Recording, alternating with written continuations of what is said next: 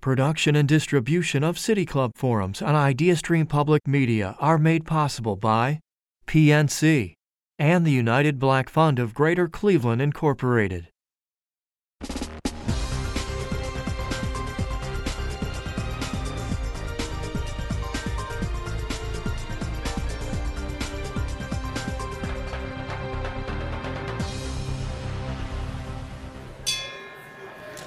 Good afternoon, and welcome to the City Club of Cleveland, where we are devoted to conversations of consequence that help democracy thrive. Today's Friday, January 19th. My name is Dan Moulthrop. I'm the Chief Executive here at the City Club. It's wonderful to have all of you with us. Thank you for braving the weather. You know, we have this idea in our nation of the American dream that ours is a land of opportunity, and that all you need in order to succeed is a little bit of pluck, some commitment, some bootstraps, a good idea, and then financial success will be in, within your grasp. It has become pretty difficult to believe in that dream. A friend of mine told me the other day that despite years of effort in economic development and economic inclusion, there are the same number of people living in poverty in Northeast Ohio today as there were decades ago. The number hasn't really changed appreciably. What has changed is that middle class populations have shifted to the suburbs making the poverty even more concentrated inside the city. So, we talk about wanting to have a truly inclusive economy, one where the number of people living in poverty would actually decrease, and everyone would have access to the opportunity to put their ideas and their talents to work and find financial success. Talking about that and doing something about it are very different things. LaRese Purnell is doing something about it. As the Huntington Entrepreneur in Residence at Cuyahoga Community College, LaRese Purnell has conducted workshops for hundreds of aspiring small business owners and entrepreneurs.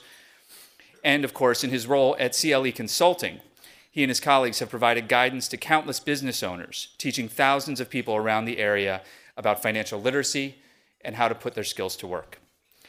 Purnell is managing partner at CLE Consulting, a business and tax advisory firm that he founded with his colleague, Neltree Sharp. He also co founded the Real Black Friday, an annual event that brings awareness and exposure to black owned and operated businesses in Northeast Ohio. So, as part of our Building Success series, a series we do in partnership with Huntington Bank, we invited LaRese Purnell today to, ser- to provide his take on what a truly inclusive economy might look like and how we might get there.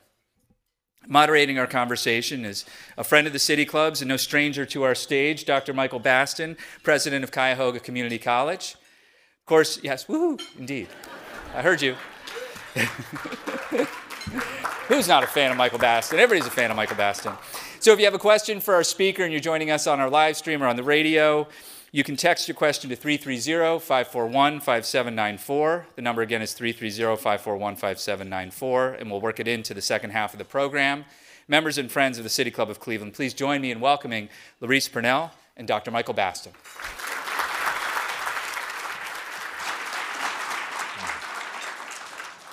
Well, it's truly a pleasure to be here with such an extraordinary leader in our community and to have the opportunity to partner with him through our Huntington Bank program at Tri C. And so I want to start there.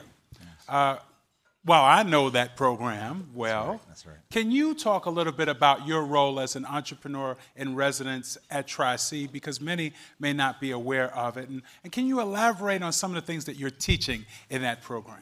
Yeah, first, um, I wanted to say to everyone out there, thank you for braving the weather, weather to be here. You all look so great out there. But the Entrepreneur Residence um, program that is being offered throughout the city. So Tri-C, of course, is one of the locations that and partners that they partner with to make sure that they're, when we talk about inclusivity with businesses in our community, creating opportunities for education, access to resources. Um, so at Tri-C, what we've been able to do is work with close to about 500 businesses throughout 2023 um, and 2024 to just make sure that they re- re- receive information that is necessary for them to scale their businesses. And a lot of times, what I love about the program, it gives us the flexibility to really be out the box. We all know about the systems we have in place, and the reality is, with the world changing and technology, you know, advancing, we got to rethink how we deliver information. And so through that program, it has allowed myself, my team, and other great inf- um, people who provide their expertise to really advance these businesses. But it, it's been profound. It's been a great program to be a part of. What is powerful about this work is that it really is seeking to level the playing field and give people a new opportunity to do something with their desires, their hopes, their dreams. Talk to us a little bit about how you found entrepreneurship as a path for others to expand opportunity. So for me, um, and I always do this before I go speak anywhere in the city of Cleveland. Uh, what I always, my, my family, my staff know, my mentors know, I get off the freeway and I make sure I drive through the neighborhoods that I grew up in.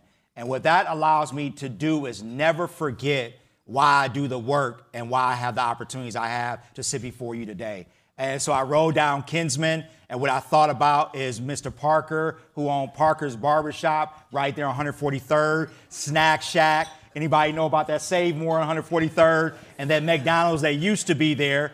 Um, but it was those business owners that provided opportunities to me to help keep me out the streets, and they really truly saved my life.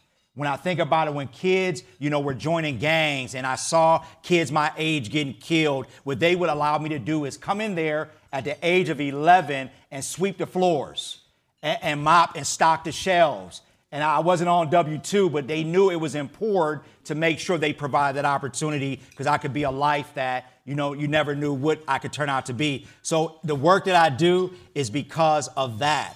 And I never forget that. And, and for me, I believe as a Christian man that I'm proud to say that I believe that it is my it is my responsibility. It's not even an option. I don't have an option to do the work I do. It is a responsibility given to me by God to make sure that I make sure people have that same access. So, again, um, that, that's why I do that work. What is interesting is that this meeting today is sort of the culmination of a lot of commemoration of the life of Dr. Martin Luther King Jr. And so much of his life was dedicated to expanding opportunities for all. When you think about sort of his story, his, the arc of his narrative, what we celebrate, the idea of serving others, that it's a day on and not a day off, how do you think about what you're called to do? How do you think about what your contribution is going to be to the world in a similar fashion. It's your, your road is entrepreneurship and, and economic freedom, but, but talk a little bit about how that you're motivated and what you ultimately want to be known for. So, what is overwhelming to me most about being here this week is that it is not uh, by happenstance. I believe I'm here during the week of Dr. King Day um, and the commemoration of his life. But when I think about just a, from a historical context, of, you know, when we talk about why he's no longer here with us and what he spoke about before his life was taken was he started to shift gears talking about the economic inequalities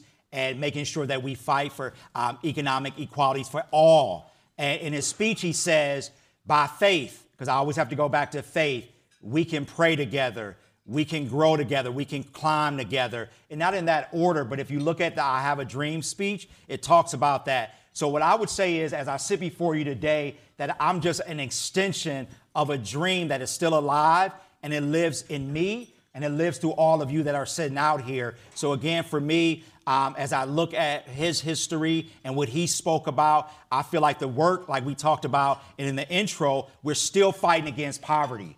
We're still fighting against people not having access to um, digital, um, you know, Wi-Fi and education and having access to the wealth dream that we talk about. So, again, I just feel like there's so much work to be done. And it's people like him that motivate me to do the work. People like you, and I look at so many other leaders that are sitting right here in this, in this room today. You guys have all encouraged me to know that the work still is alive, and we have to continue to do and keep our foot to the metal on that.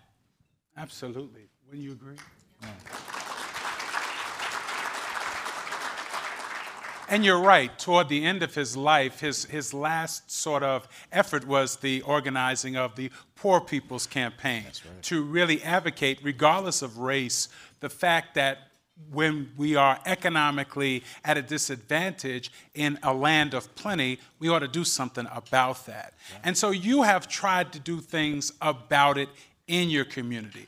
Talk a little bit about some of the things that you have organized, like Real Black Friday, that actually are seeking to expand opportunities for more folks. Yeah, that's my baby. Um, and if you know me, you know that's my baby. Uh, the Real Black Friday, and you know, I will say this, you know, just in a few months, we will celebrate 10 years doing the work, a decade. Uh, a decade, and I cannot believe that time has gone by. And also, in about eight days, we will also celebrate seven years at CLE, my partner and I, um, in business. So, again, um, we've just been dedicated to the work. But from, from a real Black Friday perspective, how I even came up with that vision, I remember the day. I'm a visual person. I have a pho- photographic memory. People who know me know that about me. I don't forget things in life. And I will tell you, I remember standing on a chair on a Monday morning I'm in my bedroom. Because, and you say, why was I standing on a chair? Because I was so excited. I woke up with a vision that I have to help entrepreneurs. I was traveling around the country doing financial literacy, and I kept getting lines full of people that were business owners. And it really uh, dawned on me that if you have bad personal finances, you have what? Bad business fine. It's not a trick question. Uh, so, so then I realized I'm going to shift my work to helping entrepreneurs, and it aligned with the work that I, again, that impacted my life growing up. When I look at uh, Ariane, whose mother, who's in the room, Ariane Kirkpatrick, her mother, Mrs. Kirkpatrick, talked to us at a young age that you can be an owner, that you can create wealth, that you can be whatever you want to be as long as you do the work. Now, she held me accountable to doing the work. Um, so, but I'll say that that work has been about bringing awareness and making sure we bring access to people that look like me. I live just a couple blocks away from some of the greatest institutions in this world until I became an adult was the first time that I walked through the doors. That's an issue. Um, so for me, it's like, I, will just kind of go to the last part, but for the NBA All Star, how do we bring an event to our city that impacts the world, and we have people just a few blocks away that can't walk through those doors, can't afford to enjoy the festivities taking place in our city. So, with the Real Black Friday, we wanted to create an experience so young black and brown kids could go back to school on that Monday and said I was at the NBA All-Star game, not knowing they were at the Real Black Friday, but but we made made sure that they had an opportunity. So that's what the Real Black Friday has been about. And some of your great organizations have allowed me to bring entrepreneurs through your doors where they would have never known who you were or your organization. So that's why we've been committed to the work. Isn't that fantastic? Now, you're involved in various boards of directors, including the YMCA, Cleveland Clinic, Cleveland Public Library Foundation. So, how have you been able to leverage these positions to enhance opportunities for the community, particularly as it relates to entrepreneurship? How, how are you making sure that the, these groups are aware of what you're doing? Yeah, one, um, for the first couple years, I probably, in the YMCA, Mike was up here. We have Tim, our CEO, here in the building. I probably didn't talk for two years. Because when we talk about access, I didn't know how to be on a board when I walked through the doors. I didn't have an uncle or aunt that I could ask, how do I sit at this seat and make sure that my voice is, is being heard? So it took me a couple years to even get comfortable. But I'll tell you now, everybody who sits on a board with me know, now I have no problem talking. Um, so, but what I did was I understand I had to listen first and understand the environment that I was operating in and seeing what opportunities would align with our community. So, what I've been able to do through those is let them just be aware and participate in the work. So, not just work with me when I'm at your table, but a relationship is symbiotic. And if you're in a relationship and it's only one side, it's not a relationship. Um, so, even in my board relationships, what I do is I serve that organization, but they also work with me to make sure that we're helping the community collectively. So, again, for the why, I'm so proud to say because of the work that our board has committed and our organization, we're building a YMCA in the Glenville community. Um, so we're not supposed to say that out loud, uh, but I'm excited to say that we will be have a 30 plus million dollar facility that will go right into the community. So when you ask Dr. Baston, how is my voice being heard? How do I make sure that I bring the community with me? Is I try to create opportunities by being at the table and being a voice, not a stale voice, but an active voice to make sure they know we're there.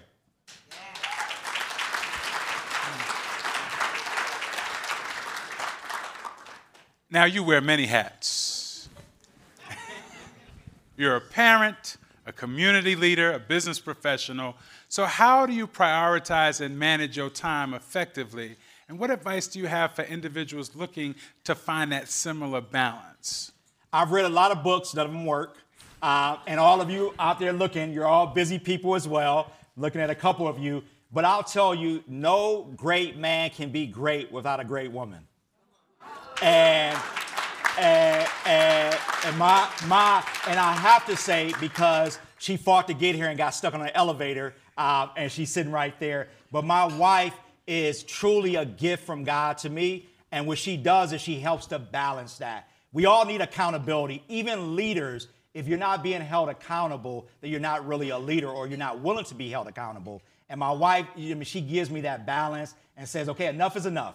You, you know, you're speaking enough to enough people. We're giving enough. Um, you're serving enough. Now we got to make sure we prioritize our family. So again, and I have mentors like David Reynolds, like yourself, like Randy McShepard. I could keep going. My business partner. A lot of you in here, Ariane Kirkpatrick, that will call and pick up that phone and say, "Hey, LaRese, you've been doing it. We see you, but we're gonna slow down for the rest of the year." So again, the willingness to take that and receive that to make sure I keep that balance. But again, sometimes remember this when God gives you a vision, it's encrypted and only you can see it. And be careful when He gives it to you that you're not talking to somebody who's mentally blind and you're asking them to see your vision. So, again, for me, that's important. It's very interesting. I feel very firmly that if we are going to raise the ambition of young people in this community, we have to uh, shorten the distance between possibility and their perspective. How are you trying through your different areas of your life to really shorten that distance between possibility for a lot of young people that may not know all of the things that are available to them or that they could even be entrepreneurial? What I have to do is be willing to give them the same and take them down the path that I've been given access to. I never take it for granted that someone gave me access. Growing up in a single family house, I had great, I see my cousin here, had great uncles and aunties that were my angels, people in the community that were angels to me that opened doors that I never even knew existed. So exposure is a good thing, but it's dangerous because once they've been exposed to it, they never want to go back because I never want to go back. Uh, but I would say to you is for me, is just doing the work. What we have to do as professionals when we make it or perceive we made it, we can't get in our fancy cars and leave our communities in our rearview mirrors as we leave our communities. We have to actually take a pit stop and stop in the neighborhoods that made us who we are and give back. We have to show up places when, when maybe instead of golfing as much, some of you golfers out there, we got to show up in our schools. So again, when people say, LaRese, you're always so busy. I say it's no different than when you like to golf, when you like to get on your boat. What I do my time and what I enjoy and I'm passionate about is going and giving back to the community. So that is my golfing. So again, just being very intentional with actually activating and executing. We got to do the work, you guys. This on Monday was called Do Something Day. And I say to that is we must do something. And, and we, I challenge all of you out there, if you are not committed to our youth, they are our future. And if you don't see them, they will see you. But we want them to see us in a good way. So remember, I said that. So they scared now. They scared. Another call to action, clearly. Yeah, Things we've got to do. Like we're we we making a list today. This is what yes. I better do. Homework. I'm an educator too. yeah. So I want I want to actually speak to that. When you get into that classroom and you have those folks who are really starting their entrepreneurship journey. What are some of the things that you teach them? What are some of the ways that you help them think about the next steps in their journey? One, you know, what I try to do differently, eh, which I think has been where some of the success, when you look out there from the outside and you see those classrooms full, is one, I want to make sure that I'm being relevant. That's the one thing we have to fight to do is be relevant. One thing our community is not short on is programs. We have, would you all agree, we have programs. But we need to make sure that we have relevant, real time programming. So, what I do is first, I do something as simple as asking them what their need is, collecting metrics. So, your team knows that. I ask. Huntington knows that. We ask the questions. So, I make sure when I'm teaching them that I'm actually teaching a need. The worst thing to do is be in a room that you're teaching somebody and they don't need what you're teaching. So then when you ask where why 95% of people are coming back through the doors, it's because I'm speaking to them and not at them. I don't speak on stages. I'm on a stage because I have to be today. But when I'm in a room, I'm going to sit flat footed and make sure that I look them in their eyes. What they have to do is they have to know how you feel and know that you've been where they've been and be willing to be vulnerable. So I share my story of how I've been successful, but how I failed and may have dropped the ball but I always strive to be the best and let them know if it's real for me, it can be real for you. Because the resources are out here for all for us all. But we just got to be willing to share the game, like they said. Let's share the cheat code, the hack, or whatever you want to call it on social media. We just got to be willing to give that information. So we just try to be unique. We make it feel like a big family. Rasai, you know, we, we try to make it feel family, like you in a big family reunion learning. so they actually fight to come through the doors for these classes. Because like I'm going to see my cousin, I'm going to see my big brother today. So again, just make them feel that we love them and that if they put the work in and stay accountable, they can be all that they want to be and let them know that our community needs them as well.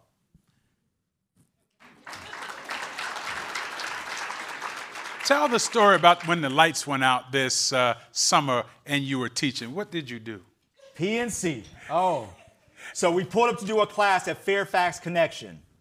And Shar called me. Melchizedek, everybody knew at the office. The lights were out. And I said, okay, the lights are out. What, the, what does that mean? I'm, I'm still going. Like the people are coming, trust me. And when I pulled up at PNC, literally the cars, they were packed in there. And they said, LaRese, but we can't let them in the building because legally, because there's no bath, restrooms, and things of that sort for their safety, liability. We don't need people tripping and falling. I said, that's okay. But I said, how many men I have here? All my guys go grab chairs. I said, shut the parking lot off. No more cars in or out. And what we did was we put about 100 chairs out in the parking lot just a few months back and we had over when we were done close to 150 people. We had guys on motorcycles pulling up on us. Guys at the ATM walking over like I want to be a part. We had people, we were stopping traffic and what we did was we made adjustments. And that's what teaching really is in this environment. We got to make adjustments. And guess what? They say the whole 2 hours, we got through our session and they came back the next week and graduated. So again, we enjoyed it though. It was fun. It was fun. I felt like a pastor though. I did feel like I was evangelizing on the corner street corner though. You sound like a pastor today, right? but but it is it is a, this is a wonderful, you know, it's wonderful when you can spread the gospel of economic opportunity for all. Because that is good news that we all should be able to have an opportunity. And so I want to bring the focus back uh, to our conversation theme, what transformations could we witness in the economy if everyone had equal access to opportunities?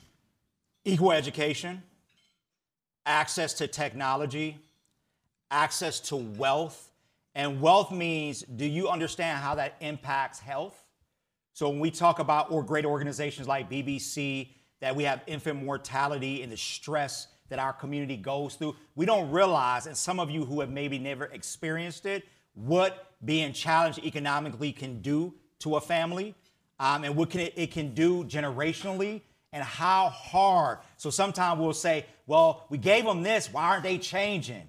But we don't realize that what they're fighting against is like sending a kid to school every day and then they have to go home and not have food and wonder why they're not performing, performing at their optimal level is because they have to go back to that environment. So again, if we're able to create where people have access to rooms like this, so they can meet individuals like you, and this, that will change people's lives. So again, just making sure that all the things that we and all of you here in the room have, it, it would be impactful because now we wouldn't see the poverty and it would impact crime. Who believe truly if we didn't have challenges with economics, kids wouldn't be trying to rob you because they can't feed their families and we judge them because of what they did because they aren't they don't have access. And we said, well, they have the same access you do. I said it took me till I was an adult to go to a professional game because my family couldn't afford to take four kids to a game because that would be our whole paycheck. So again, I would just say that would help to change lives. People, it would be more peace, it would be more community, it would be more collaboration because it's hard for me to collaborate with you if I think that I'm afraid if I give you the same access I have, you'll take my opportunity from me.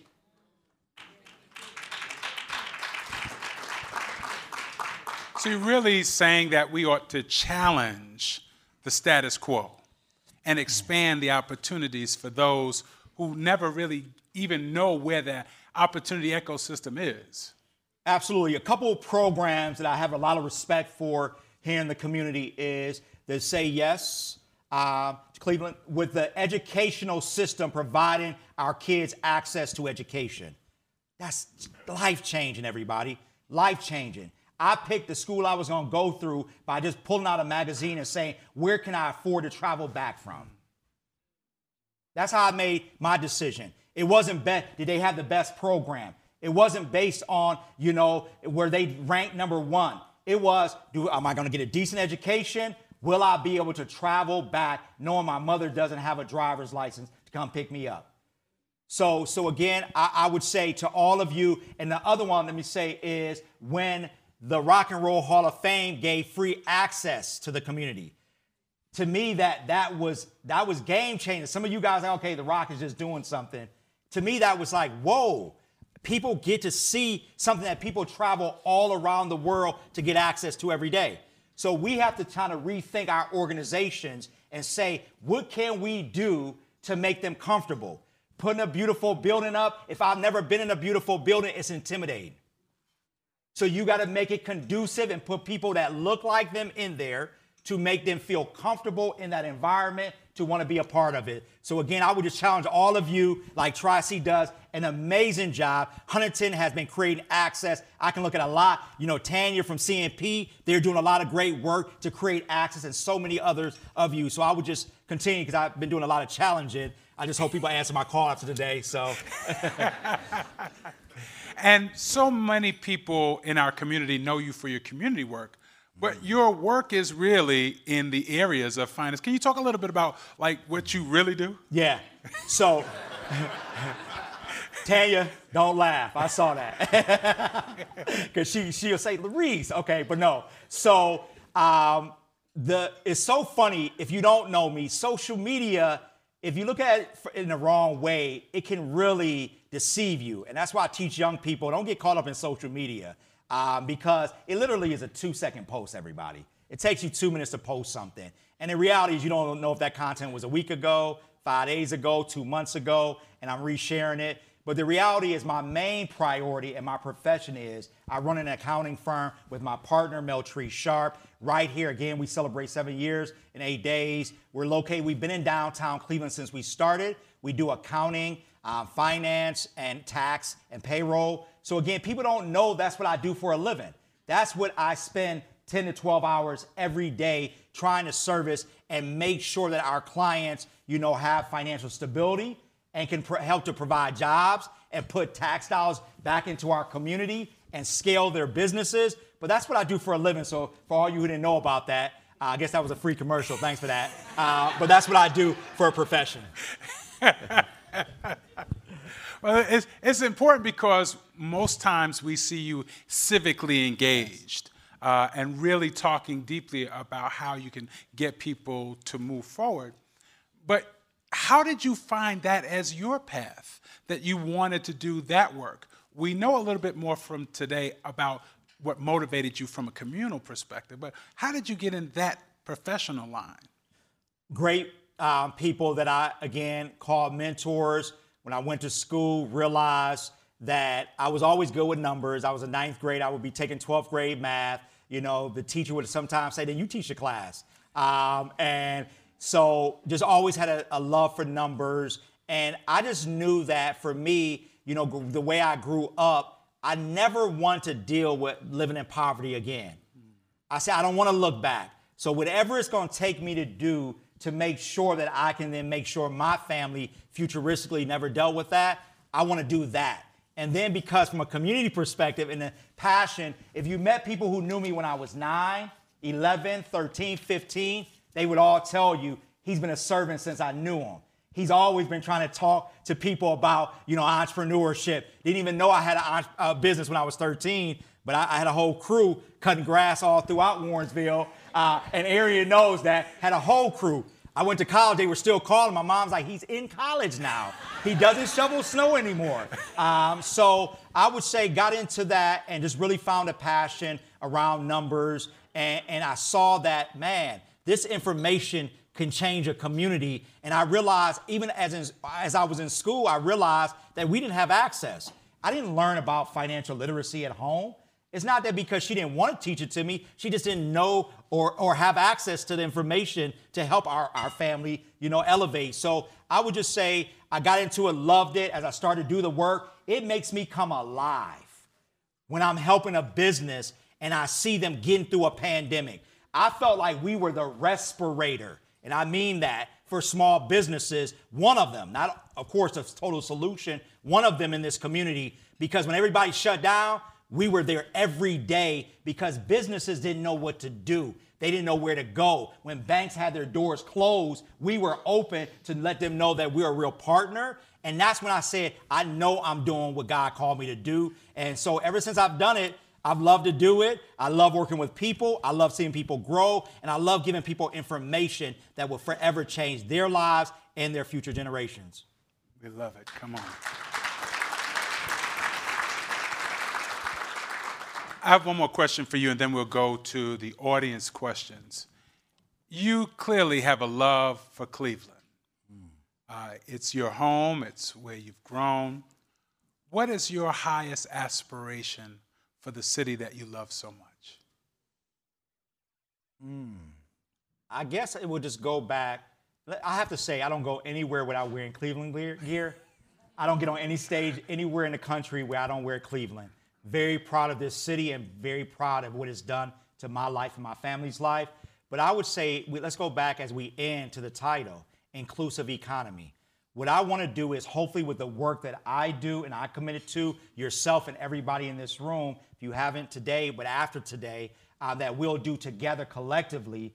Um, I, I, I would say I want to see people rise up. I want to see people have the same opportunities and access to education, not just at a high school level, at a collegiate level. I want to see people have access to the, the C suite of a lot of these organizations that I sit on boards for. I want to see us sitting at the boards and it's inclusive and it looks like what I believe as a Christian man heaven would look like. So again, I want to see us when we look at different neighborhoods, your neighborhood, my neighborhood, we can see a, a melting pot of us all. So again, I believe if we work together, um, and like the word says in Ecclesiastes um, 4 and 9 through 12, it talks about two is better than one. If I fall, then you help me up. Well, but by myself, then we have to lay there together. But you get what I'm saying. So again, I would just say we got to work together.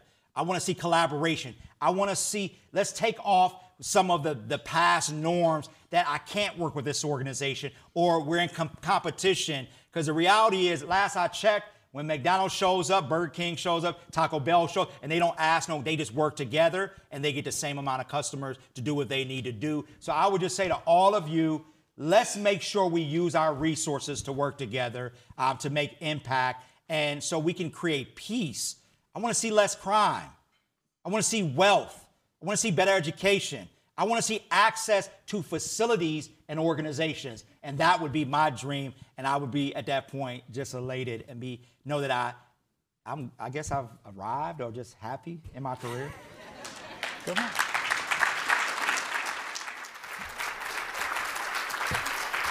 LaRese Purnell, friends. Thank you so much for being here, LaRese. Thank you, Dr. Baston. We're about to begin the audience Q&A. I'm Dan Moulthrop, Chief Executive here at the City Club. And uh, we uh, welcome questions from everyone City Club members, guests, students, and those of you joining us via our live stream at cityclub.org or our radio broadcast on 89.7 WKSU IdeaStream Public Media. If you'd like to text a question, you can text it to 330 541 5794. That number again is 330 541 5794, and our team will work it into the program. May we have our first question, please? Good afternoon. We have a text question. At what point does the hustle become too much? What supports do we need from public and private entities to make sure our entrepreneurs don't have to burn the candle at both ends so they have the energy to give back and grow? So when we talk about the hustle um, and converting that to be, because the real goal is to then be a, a, business, and then the ultimate goal is to be an enterprise, so we can really make true change in this community. But I would say to you is make sure you get access to programs that will help you build a structure. Because the reason it's a hustle in most cases is because there's a lack of structure in place. So I would then challenge you as well is to look for mentorship. When you talk about what has helped to elevate CLE and allow us to grow, it's because, again, people like a Randy McShepard who will stay up late at night and talk, a David Reynolds that I can call at one in the morning and he'll answer my call and, and talk me through that and talk me off the ledge in some cases and say, no, that's too far, come on back. Uh, but so I would just tell you, look for mentorship. And then sometimes you have to slow down to speed up because you think you're doing the work and sometimes you got to stop to create the structure that ensure that you can have longevity. And sometimes we're afraid of that because we think everything is now, instant gratification, and, and cut social media off. Because again, we see all the good stuff, but we don't see the businesses failing. And like they say, grand opening, what? Grand closing. Hi, LaRese. Um, so you talked about the work that you do with students and the intentionality behind making sure students feel heard and seen. So for students that have an interest with entrepreneurship in middle school and high school, what advice would you have for them in terms of getting started and even staying motivated during that process?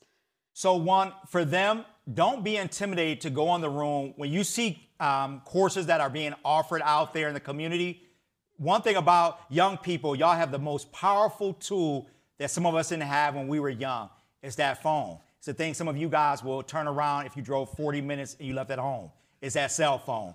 And the reality is, what I do is I make them, when I teach them, I say, go to your settings. I want to see how much time you spend on your phones. And I can look at their screen time and they've spent hours. So if you say you want to be that, how much time are you using in that eight hours you spend on that phone to redirect to something that's going to impact something you say you're passionate about? So again, don't be intimidated. Go in that room, get information, get mentorship. So again, I would just say, young people, you are our future.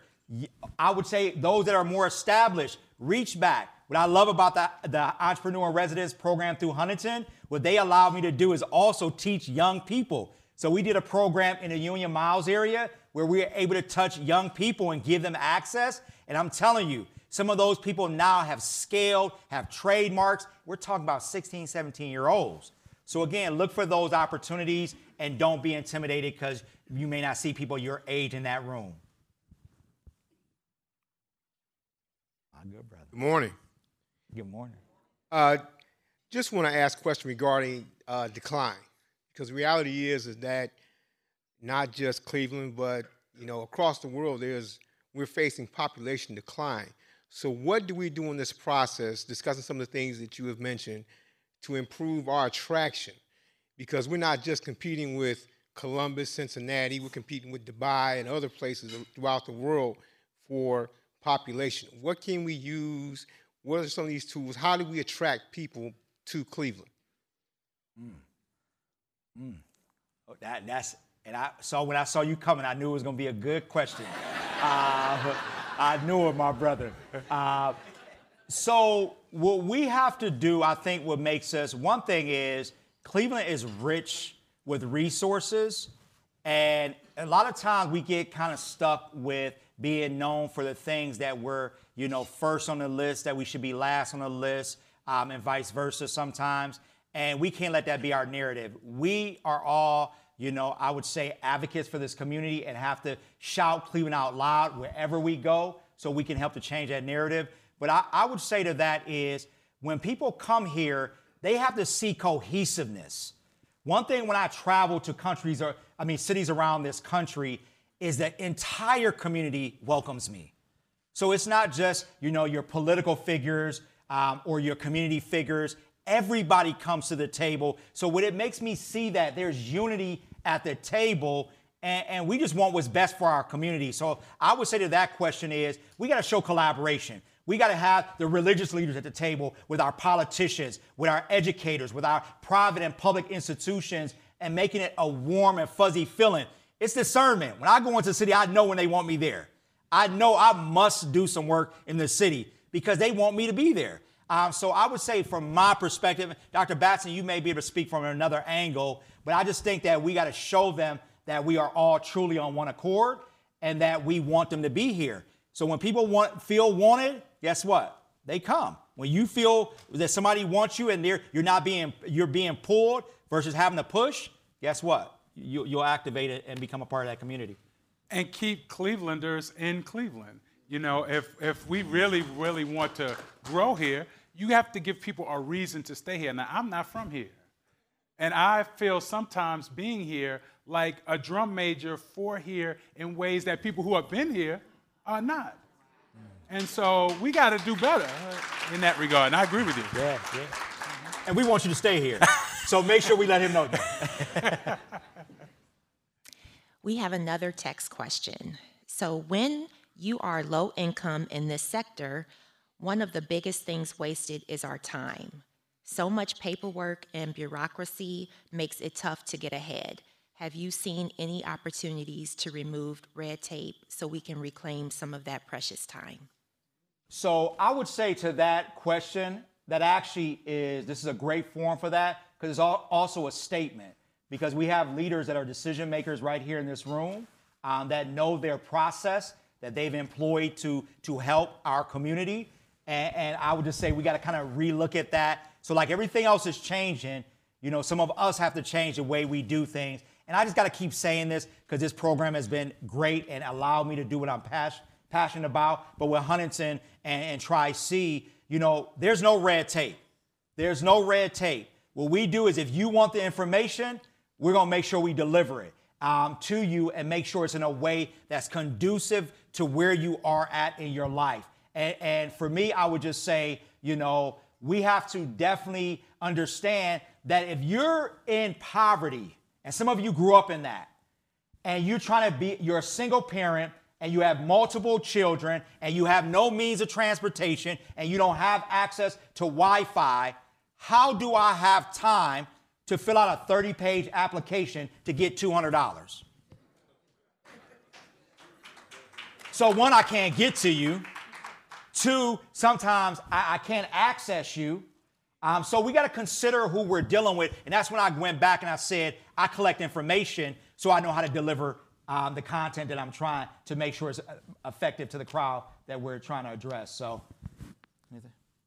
So, what would you say to someone who's not using their privilege, whether it's earned or unearned, in their position and not bringing anyone with them? Thank you. So, I would say move out of the way.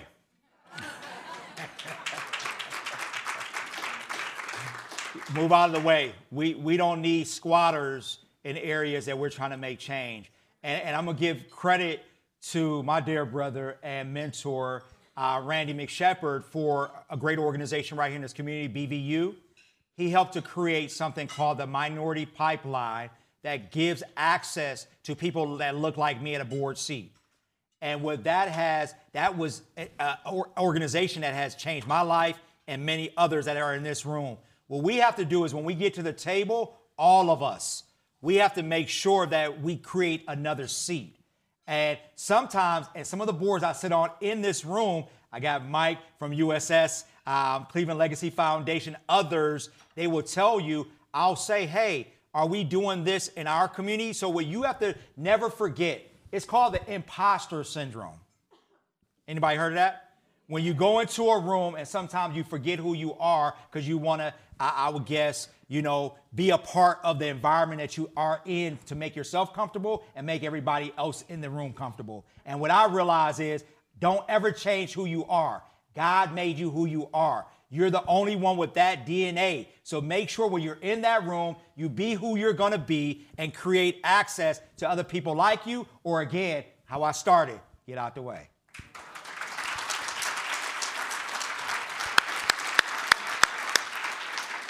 In Cuyahoga County, you kind of talked about it a little bit um, for collaborative agreements in order for us to be successful in filling gaps. So, as a visionary in your future, what do you foresee for economic inclusion in terms of filling those gaps, and what support do you need from us uh, in this community? Okay, so I'm going to need to be come back for part two because I could talk all day about that one. Uh, but I would say uh, absolutely support is necessary just not for me, because when I look across this room, I see a lot of other people that are committed to the work, just like my business partner, um, just a lot of people I sit on boards, Dan Bickerstaff, just so many of you that are here in this room. So I would just say, again, it goes back to making sure if you have access to those resources, really doing the homework to figure out who's doing the work. And not just checking the box, hey, I need 20 people, I can get you 20 people, but we're not seeing a movement or the needle being moved. Because the one thing is, I don't want anybody's resources that we're not going to make change with because we may never see those resources again. So we got to make sure that we're being intentional, that we're finding the right organizations um, to do the work that have been doing the work. Because just like individuals don't have access, organizations don't have access. And, and, and it's a lot of grassroots people that are making change every day and they're living and breathing to make sure communities change. So I say for me, um, you know, as I come to you, you know, I try to bring the best, put my best foot forward to make sure that we deliver on the mission. I would just say, just be open to thinking outside the box. And again, look for those organizations that you can really work with. And I would say, I, I would like to see at my table, because I realize I cannot do this work by myself. Is you cannot do the work. So if you may see like, ah, oh, here he go again. It's all about, no, it's not about me. Everything I do, I, I bring other people to that same table. I would say, I want to see politicians. We can't, you know, politic people to death. We can't do certain things. We got to be where we put, you know, the main and make the main thing the main thing. And we got to make sure if we say we're about the people, be about the people and don't have no other agenda or personal agenda or they're not in my camp or they didn't do this and say, hey, we're going to work together because it's all for the betterment of our community. So I want to see my table be diverse. Politicians, bankers, uh, people from the healthcare sector, people from the accounting sector, people from the education sector, so we can all work together to do the right thing. So that's a very loaded question, Crystal, and you, you and my brother are always gonna get me on those. But again, I, I just want to say I appreciate everybody who has supporting this room and being great partners.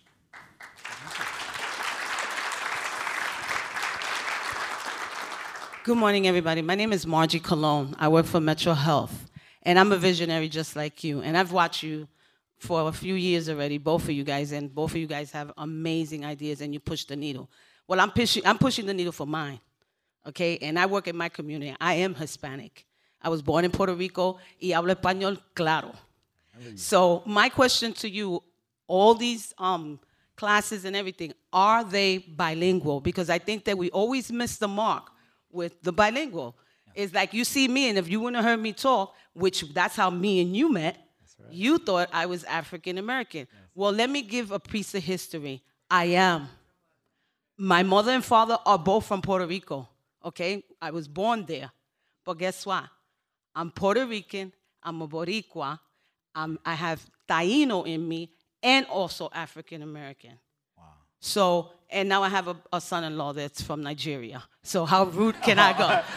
how deep can I go, oh, right? Oh, yeah. you, you there. So all I'm asking is that when you guys do a lot of these programs, and for everybody in this room, when you're doing these programs, don't forget about us.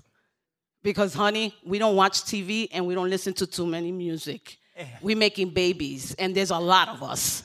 so, on that note, I'm just giving you a heads up. When you're doing your stuff, make sure it's in English and Spanish. Hi, through. yeah. You're making babies. so that that was a, a great statement and um, a great comment and suggestion. And what I would say to you, those conversations have been being had as of lately because we understand. So I actually have a couple meetings set up within the next month, actually, with some West Siders to talk about that because that has been one of my challenges. They keep saying, LaRese, come to the West Side.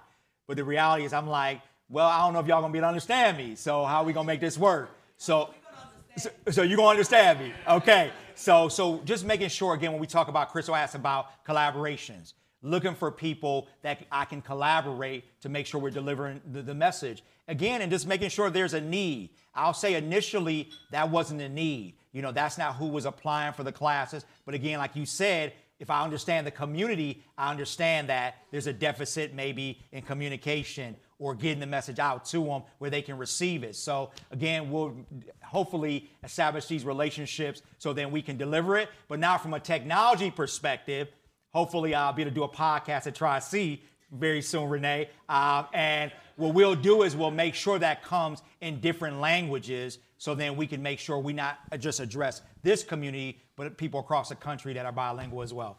Thank you. Hello, Mr. Purnell. How are you? My name is Amanda Collins, and I'm with the um, Ohio Means Jobs Workforce Development Team. And um, first of all, thank you so much for sharing your faith with us openly. Um, scripture also tells us that people perish from the lack of knowledge. And when we're talking about an inclusive economy, there's people that are not included in our economy. People who don't have that opportunity to be at some of the tables that you mentioned. Locally, what suggestions would you have to bring people who this economy is affecting, but they're not at the table? But we need those voices because they may be able to have answers to some of the things that a lot of us are trying to figure out. Um, but these people are not at the table and they're not included in our economy. So, what would be some of your suggestions? Because we need those voices. Yeah.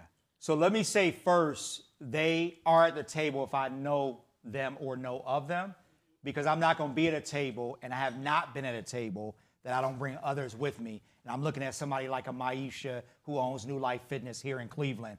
Everywhere I go, I take Maisha and so many others in her industry. It goes back to that statement I made earlier. If you have access, it was not just given for yourself. And you have a responsibility. It's not one person, and it's not your job to judge what people are not doing. If sometimes, like they say, you pointing this, it's one finger going that way, how many coming back to yourself? So I, I say to you out there, just make sure that you're taking others to you. If you work at an organization that you don't see people that look like you, invite them there for a lunch and learn. Invite them for a tour at your facility. But again, if I'm at the table, people are coming through that facility. Um, they're coming through and they're going to be at those board tables. And I can give you a list, a long laundry list of that. So again, I would just continue to challenge all of you. Open your doors. If you say community, and it's something a statement that people who know me know I say, when people say, I'm trying to help the community, I always ask, what community? Because that's, that's a very broad word saying I, am impacting all of the community. No. Are you talking about corporate people that make you comfortable because that's who you are? Or are you talking about the community that can't afford to be where you're at? So again, I always clarify that so I know who I'm dealing with so I can then challenge back and say, no, let's make sure this is inclusive. And just one little quick uh, announcement. I work at a place where community is in the middle name. and regardless of your level of preparation or understanding or whatever your if you are bilingual, there's a program there for you in anything. If it's not just degrees, people think you come to community college. Anything you want to learn, languages, whatever you need, any program, resource, access to be able to get on the path, including our programs with Huntington. That's, that's the reason why the community college is here for the community, and we are throughout the community. Just thought I'd throw that out there.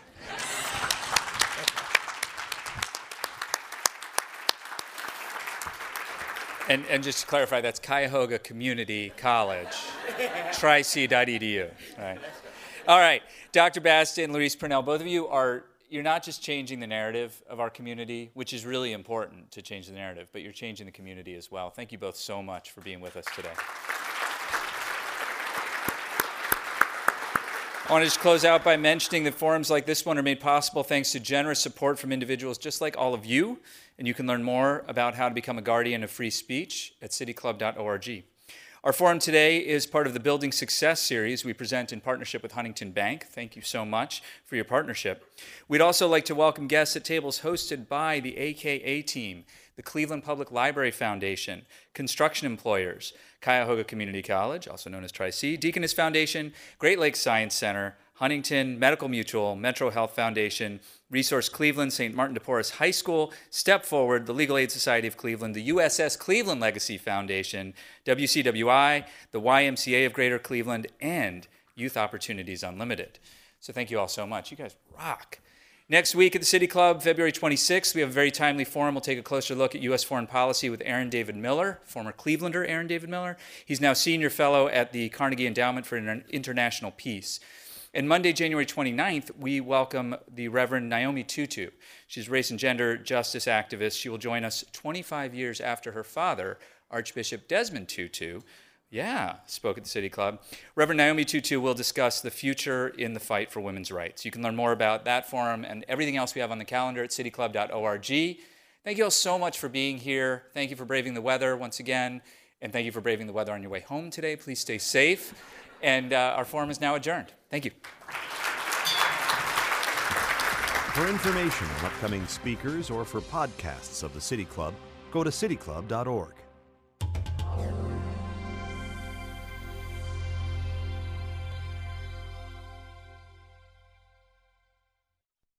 Production and distribution of City Club forums on IdeaStream Public Media are made possible by PNC and the United Black Fund of Greater Cleveland, Incorporated.